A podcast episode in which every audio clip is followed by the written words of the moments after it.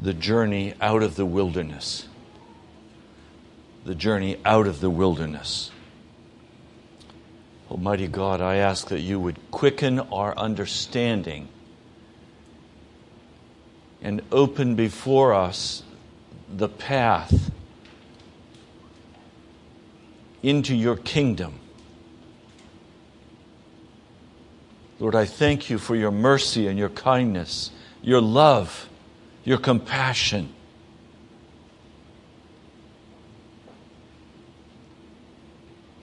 Lord, I thank you that you will deliver a man from every bondage and every wickedness and heal his heart and restore him to yourself.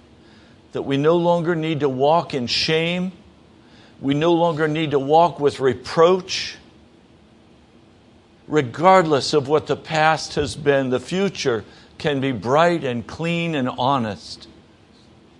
Lord, today, make that plain to us. In Jesus' name, amen. Now, what I'm going to say to you today is not an aid to a life lived in the American culture. I'm not interested in helping add on to your life the sentimentality of Jesus. I want you to see today a path that is outside of the American culture. We have lived for many years in a bubble, a prosperity bubble. And so our view of reality is dramatically different than the view of a man who lives in sub Sahara or a man who lives in another part of the world who survives on a dollar or two dollars a day. So we've lived in this bubble of prosperity and we've added Jesus to an already full life. I'm not interested in helping you do that. I'm interested in helping you pop the bubble and begin to examine what it means to leave the American culture and enter into the culture of heaven. Because that's where salvation is, that's where Jesus is. All this past, actually, two weeks, I've been teaching on Elijah. Elijah frightens me because James tells us that Elijah was a man like we are. But Elijah did not end up a man like we are. We need to end up like Elijah. Elijah was driven by fear. He was driven by every kind of issue that we too are driven by. But when he finally was taken into heaven, he was a man of such stature, such stature, a giant because he made the journey through the wilderness and then exited the wilderness into the promised land of God. America is not the promised land. Let's be straight. America is not the promised land.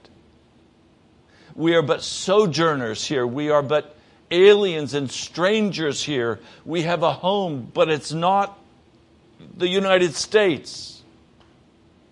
Now, don't get me wrong. I love America. I love the American people. But this is not my home. Heaven is my home. I'm to abide with Jesus Christ for eternity. So I want to talk to you briefly out of the scriptures and out of Elijah's life about the necessary steps to leave the wilderness and begin to enter into a place where we can be caught up with Christ. Now, please understand, my entire agenda for my life is to prepare to dwell for eternity with Jesus Christ and to take as many as possible with me. I'd like you to go along. I don't want to spend eternity and think back and say, where is this one? And where is that one? And why did they miss out? Only to have Jesus say, they love the world and the things of the world. And they never decided to be serious about following me. I don't want to hear that about you. And believe me, I don't want you to hear that about me. I want Jesus.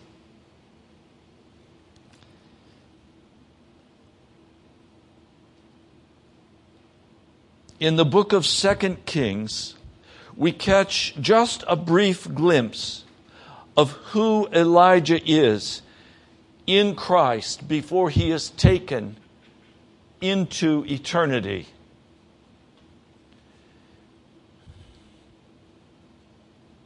Elijah appears suddenly before Ahab's court. He pronounces the word of God. And then God, in his mercy, knows he needs to hide him because Elijah is terrified that he's going to die, that an assassin is going to come after him.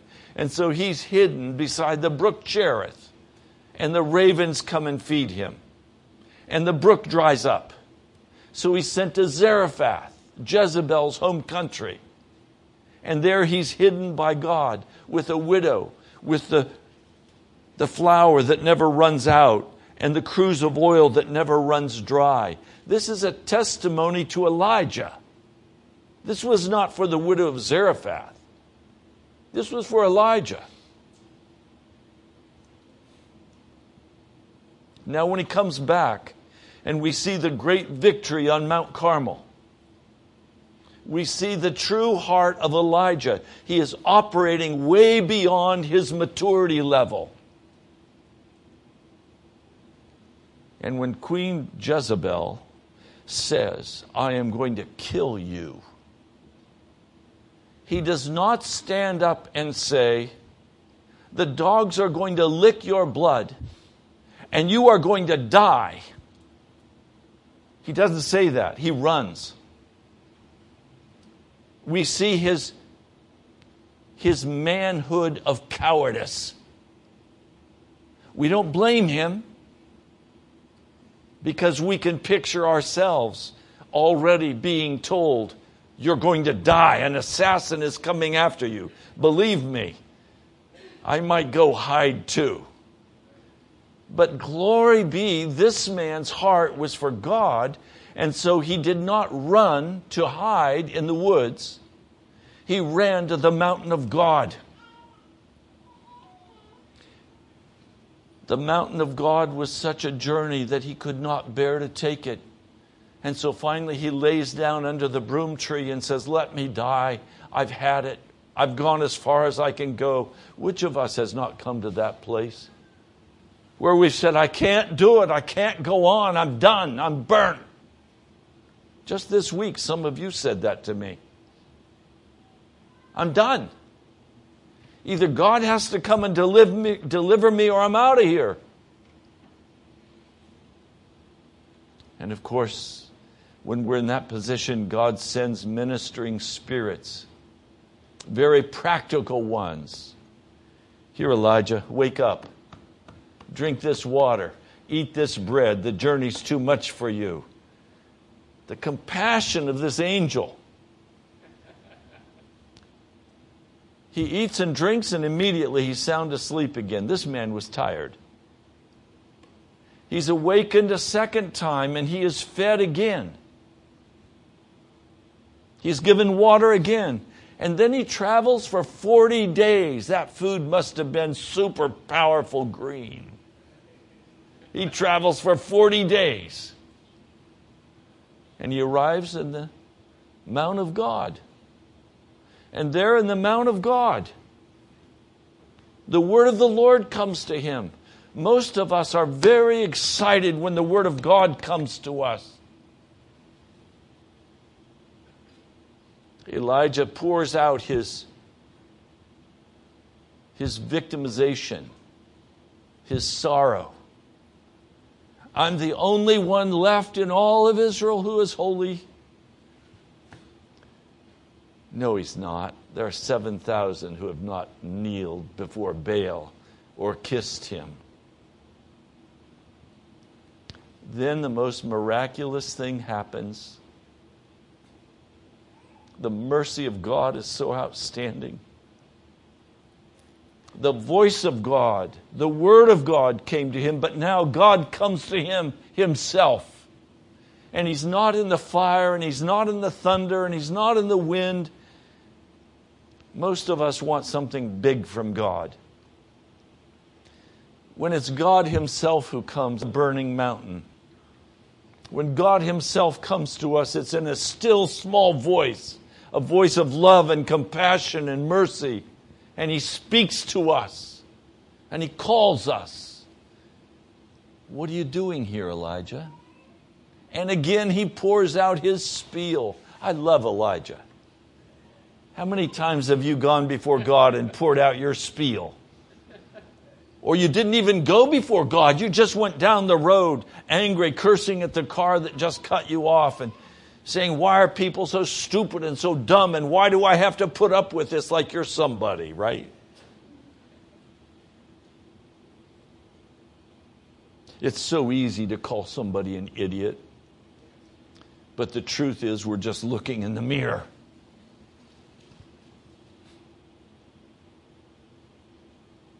God is so kind to him.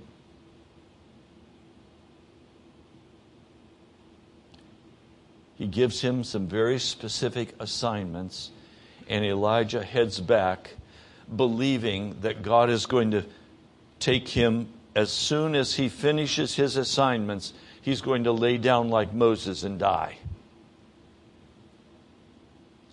20 years later, he's still with us. 20 years later, Elijah is still on the earth. But he's a totally different man. There is no longer any fear in his heart. There's no longer any resistance to the will of God in his heart. He has been utterly transformed by the presence of God. And now he operates not in any earthly manner. He operates now only according to the word of the living God. And that word of the living God is with him constantly. It is one of those rare old covenant prophets that has come into such intimacy with God that God never leaves him and he never leaves God we are called to that place. The New Testament is more glorious than the Old. And in the New Testament and the New Covenant, we should dwell constantly in the presence of God. Now, let's pick the story up in 2 Kings 20 years later.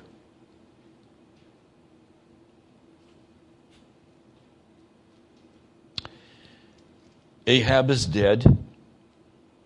His son Ahaz has taken over the kingdom, and he's had an accident. He's fallen through the lattice of his room, one story down, and he's bedridden. And in his bedridden condition, he sends messengers to consult Beelzebub, the god of Ekron, to see whether or not he will recover from his injury. And it makes God angry. You know, these little side notes are so important for us to hear. God is a person, He's not a computer. You can, by your words and your behavior, make God angry. It's not wise. The angel of the Lord, verse 3, said to Elijah the Tishbite, Go up to meet the messengers of the king of Samaria and ask them, Is it because there is no God in Israel that you are going off to consult Beelzebub, the god of Ekron? Therefore, this is what the Lord says You will not leave the bed you are lying on, you will certainly die. They return, they tell the king what the message was. The king knew they had not had time to go all the way. to consult Beelzebub. And so he says, Why have you come back so early? Well, they answer, verse 6 A man came to meet us, they replied, and he said, Go back to the king who sent you and tell him, This is what the Lord says. Is it because there is no God in Israel that you are sending men to consult Beelzebub, the god of Ekron? Therefore, you will not leave the bed you're lying on. You will certainly die. And this king is furious.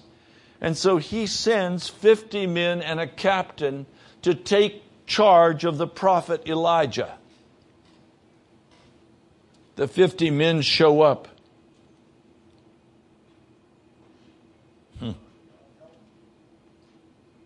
Verse 9 He sent to Elijah a captain with his company of 50 men. These men were armed for battle the captain went up to Elijah, who was sitting on the top of a hill, and he said, Man of God, the king says, Come down.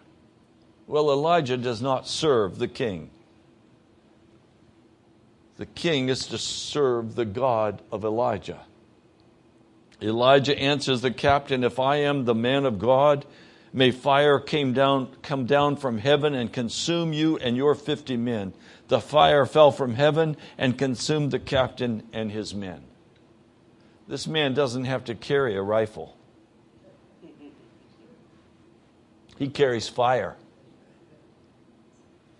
He carries fire. 50 men gone.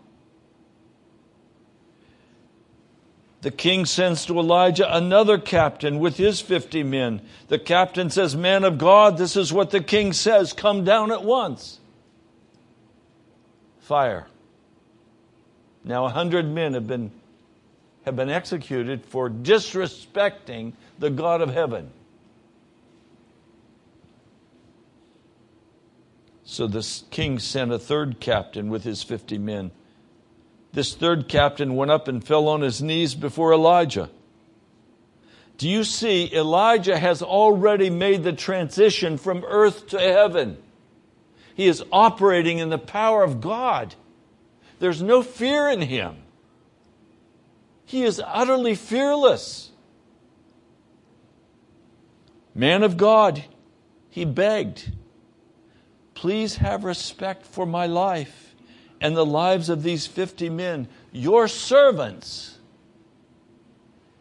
You see, Elijah is beyond this earth already. The power of God is resting on him. Remember, Elijah is a man like we are. We are called likewise to leave this earth. We are called likewise to lay down our fear. We are called likewise to enter into the power of God. I don't want to bring fire down on anybody, but I want the God of heaven to be respected. I want the abortionists to stop. I want the murder of children to stop. I want the King of Kings to be respected in our land. I want prayer to be back in our schools. I want the Bible to be respected. We live in an age when there is utter disrespect for the kingdom of God, even as there was in Elijah's time.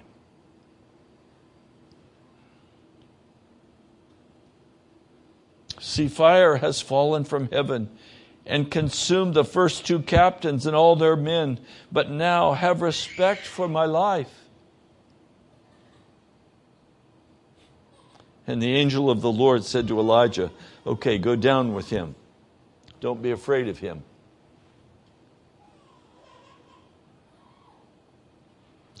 Now, I want to move quickly. Many of us have recognized that when the children of Israel were taken out of Egypt, they were taken into the wilderness. And the wilderness was a symbol of a place where no man can live except he is supported by the presence of God. The wilderness is a place of testing and trial. The wilderness is a place that Jesus went to immediately after his baptism. You would think that Jesus would have gone to Jerusalem and introduced himself to the Sanhedrin. He did not do that. He instead was taken into the desert into the wilderness where a man is tempted, where a man is tried. Some of you recognize how deeply you have been tested on whether or not you will serve the Lord Jesus. And you recognize the number of times you have utterly failed that test. The first place a Christian goes after he commits his heart to Christ is the wilderness to a place where will you cut off your sin or will you not? And some of you, frankly, have just become very comfortable in the desert. I don't want you to ever be comfortable in the desert. God did not intend for us to live in a desert of poverty or hardship that was never his plan. The desert was a temporary place where we moved through after being tried and after being worked in and upon by the Holy Spirit, so that we could then come out of the wilderness in the glory of Jesus and begin to be used mightily for his kingdom. But remember, the children of Israel refused to come out of the wilderness, and so they died in their place. I don't want you all to die in your desert. But some of you have become very skilled at being comfortable in your desert. Don't be comfortable in the desert. It's a place that should drive us to the prayer closet a place that should drive us into the presence of Jesus, where we allow Him to deal with every imperfection in our character, a place where we allow Him to totally transform us, to prepare us for the journey to heaven. Now, this journey to heaven comes as we are on the edge of the wilderness. What's the difference between the edge of the wilderness and the wilderness? A brother said to me this last week, it's the same place. You can't tell any difference. The only difference between the edge of the wilderness and the promised land is that when you're on the edge, it's not going to last as long. You're close to where you can walk out of the wilderness by the power of the Spirit. But it looks like you're still in the depths of the wilderness. Now, the first place the Lord will take us as we leave the wilderness is found in the second chapter of Second Kings, when the Lord was about to take Elijah up to heaven in a whirlwind or in a tempest, Elijah and Elisha were on their way from Gilgal. Now, what is the significance of coming from Gilgal? Gilgal is the first place we come to as we leave the wilderness. Gilgal Actually, there are three cities of Gilgal in Old Israel. One is up on the mountain, one is down in the Jordan Valley. But Gilgal always means the same thing. The actual word Gilgal means the rolling away of all reproach. We know we are beginning to exit the desert wilderness when all of the guilt for past sins has rolled away from us. We know we are forgiven. Some of you today in this room have sinned grievously against God. Now, I'm saying some because I'm supposed to be educated. I believe all of you, including me, have sinned grievously against God. Some of you are still continuing to sin. When God has dealt with us and we come to Gilgal, all of that reproach is rolled away from us. And we begin to walk in victory and in peace in our hearts. Gilgal then is the place where the reproach is rolled away. It is the gateway to heaven. If you remember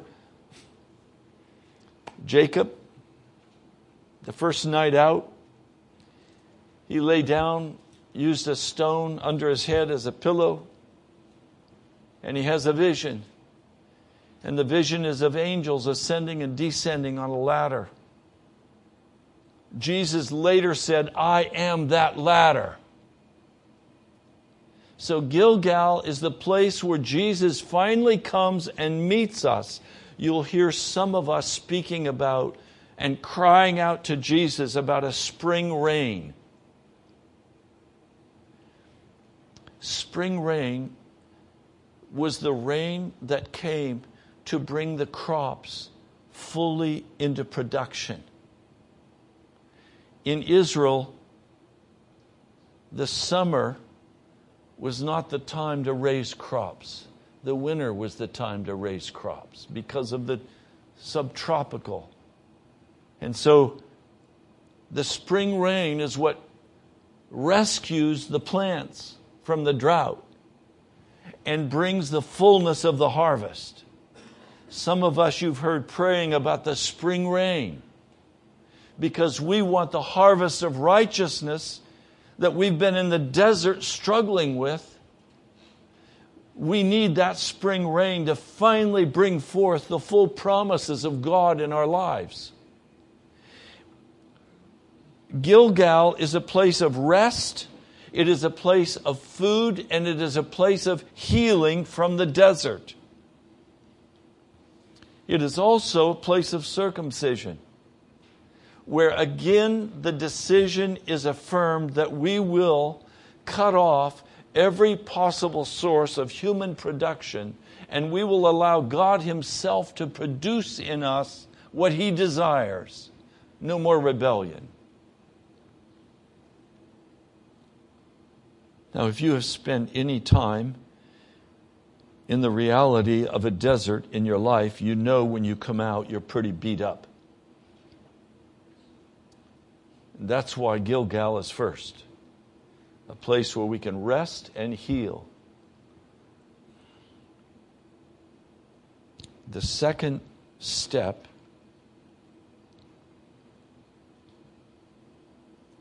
Elijah says to Elisha, Stay here in Gilgal. In other words, stay here and enjoy life. Stay here where there's an abundance of food. Stay here and relax. I've got something I've got to do. I'm going to go on. I'm going to Bethel. And Elijah is told, I'm not staying here. I'm journeying with you, Elijah. So Elisha continues on the journey. He goes to Bethel. Well, Bethel means house of God. So after you have rested and been healed and been fed, the first place we go as we prepare to be fully filled with the power of the Holy Spirit is we go to the house of God. We go to Bethel. And there we deepen our covenant commitment Decisions must be made. Now that I'm out of the desert, do I think I can go and survive on my own? Or now am I going to enter fully, even more fully? See, constantly, this was the question that Elijah had to face. I'm done. I'm mad. I want to die. And God came to him. And from that point on, all Elijah wanted to do was enter more fully into the Lord God of heaven. That's all he wanted. So in Bethel, that house of God, the covenant has to be deepened. The commitment has to be reaffirmed. You're no longer in crisis in your life. If it was financial crisis, the finances have begun to flow. If it's physical crisis, the healing has occurred. And now the question is, are you going to say, okay, I've been rescued, now I've had enough of God, I'm out of here? Or are you going to continue like Elijah to press on into the Lord God of heaven? And then finally, Elijah says, Stay here in Bethel, stay here in the house of God. Elisha says, No, I won't. Elijah says, God is sending me to Jericho. I'm going too. Jericho is that place of testing where now we've come out of the desert. We've been given some resources. We've been given some health. And now the question is, are you prepared to press through and overcome what the enemy has established to try to stop your forward progress? Jericho is the place of testing. It is also the place of great victory. It's a place where God steps in and knocks the walls down before you. Now, before this, you tried to knock down all the walls yourself until your head was bleeding. Now, all you do is walk around it seven times, seven times, seven times. Blow the trumpet, proclaim the power of God, and the walls are knocked down. This is the Elijah who's getting ready to be taken to heaven. There's one more place he has to go. He has to go to the Jordan River. And he comes to the Jordan River and he takes the, the shawl, the robe off. He rolls it up. He strikes the water, and the waters part the waters part. And he walks across on dry ground.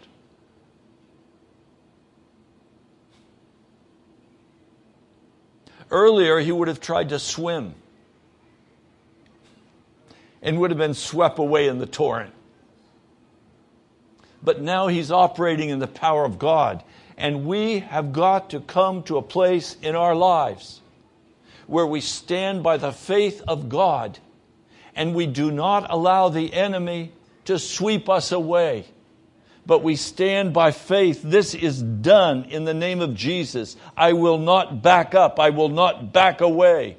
I'm going to stand though the heavens fall, and God Himself will deliver me.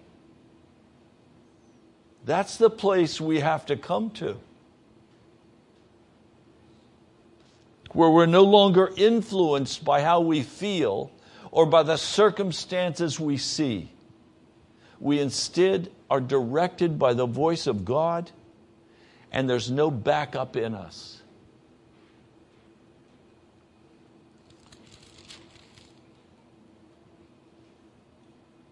Now,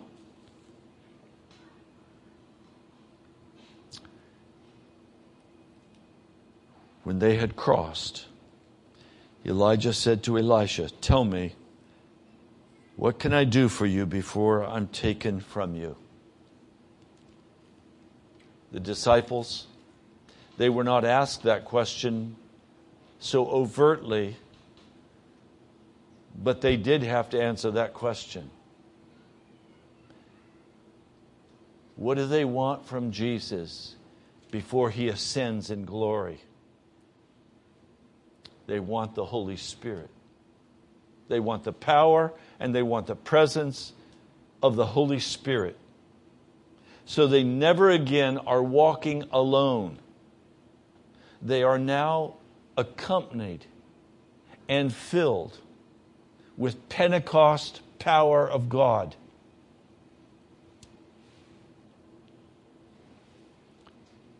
And Elisha answers, Let me inherit a double portion of your spirit. I'm not going to talk about Elisha today except to say I believe Elisha in the Old Covenant represents the Christian church. And I think we have the right to ask for the double portion. Now, what is the double portion? He would have understood that to mean, I am your firstborn son. So I get two shares of the three. I get a double portion of the inheritance.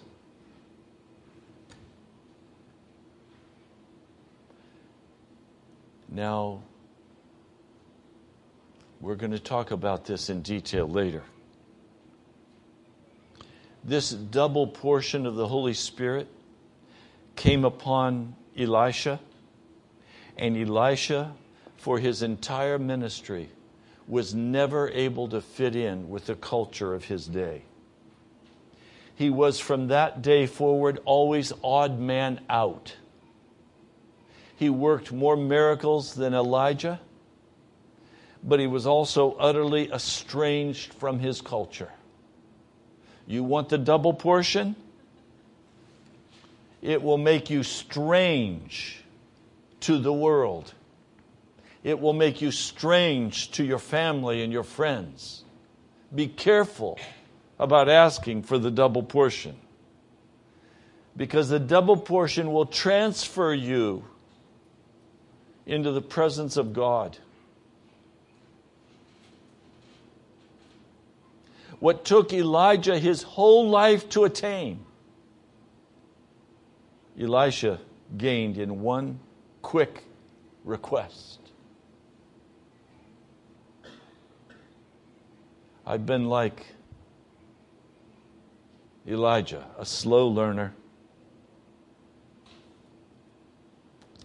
fearful, a desert dweller, as God has dealt with my heart.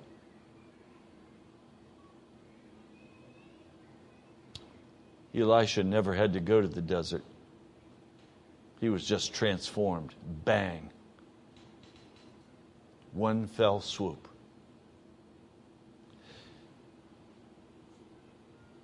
He says, verse 10 you have asked a difficult thing, Elijah said. Yet if you see me when I am taken from you, it will be yours, otherwise not. And as they were walking along, talking together, suddenly a chariot of fire and horses of fire appeared and separated the two of them, and Elijah went up to heaven in a whirlwind.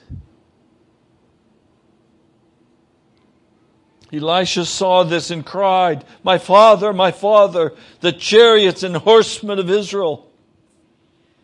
And Elisha saw him no more. He was gone.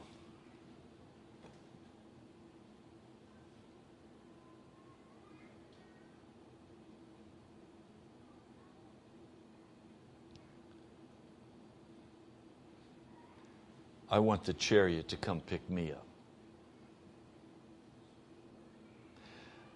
If the chariot of God suddenly came into this room, would you be left behind? Or would you be taken?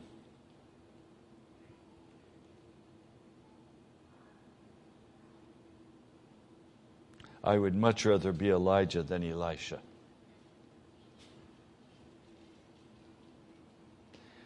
in my heart, I've said to the Lord, Lord, I've had enough. Get me out of here. But remember, when you say that to the Lord, you've got at least another 20 years. You think God's going to waste all of that hard work in the desert He did in you and let you get away without your ministry time?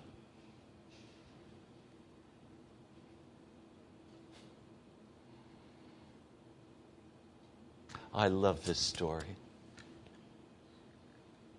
It's such a dramatic illustration of the coming of Jesus Christ when we're going to all be taken up, caught up, raptured into the presence of God in a, in a visible coming that every eye shall see like lightning from east to west. We're going up.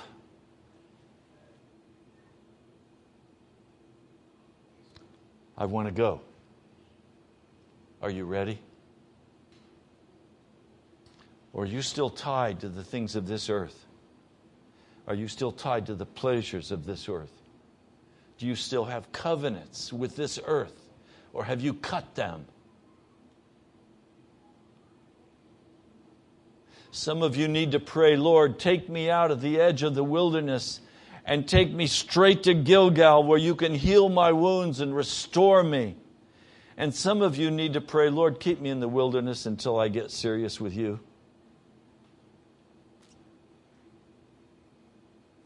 Until I'm ready to drop my pride and my religious spirit, my compromise with darkness. You know where you are today on the journey. But are you on the journey even? Or do you live in the wilderness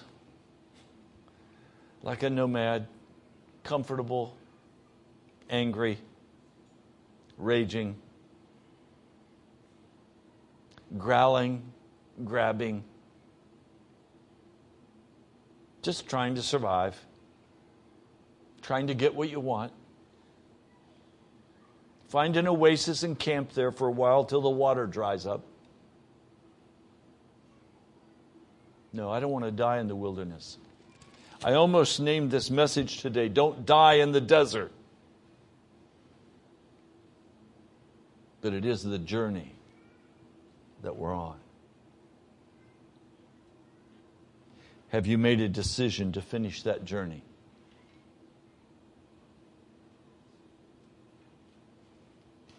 Almighty God, call us to the fulfillment of the journey. Lord, some are just starting the journey, some are well into the wilderness, and some are just on the edge of the wilderness. But Lord, I pray you quickly bring us all through into Gilgal that we could be used mightily by your Spirit to restore and heal America.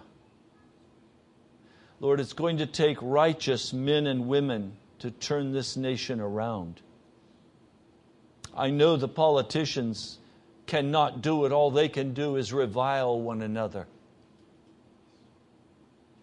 Lord, I'm ashamed of the politicians of America. They fight like little children. Lord, I pray that you will bring righteousness and holiness to America through the pulpits of America, through the pastors and through the people. Lord, save us. I pray in your holy name. Amen.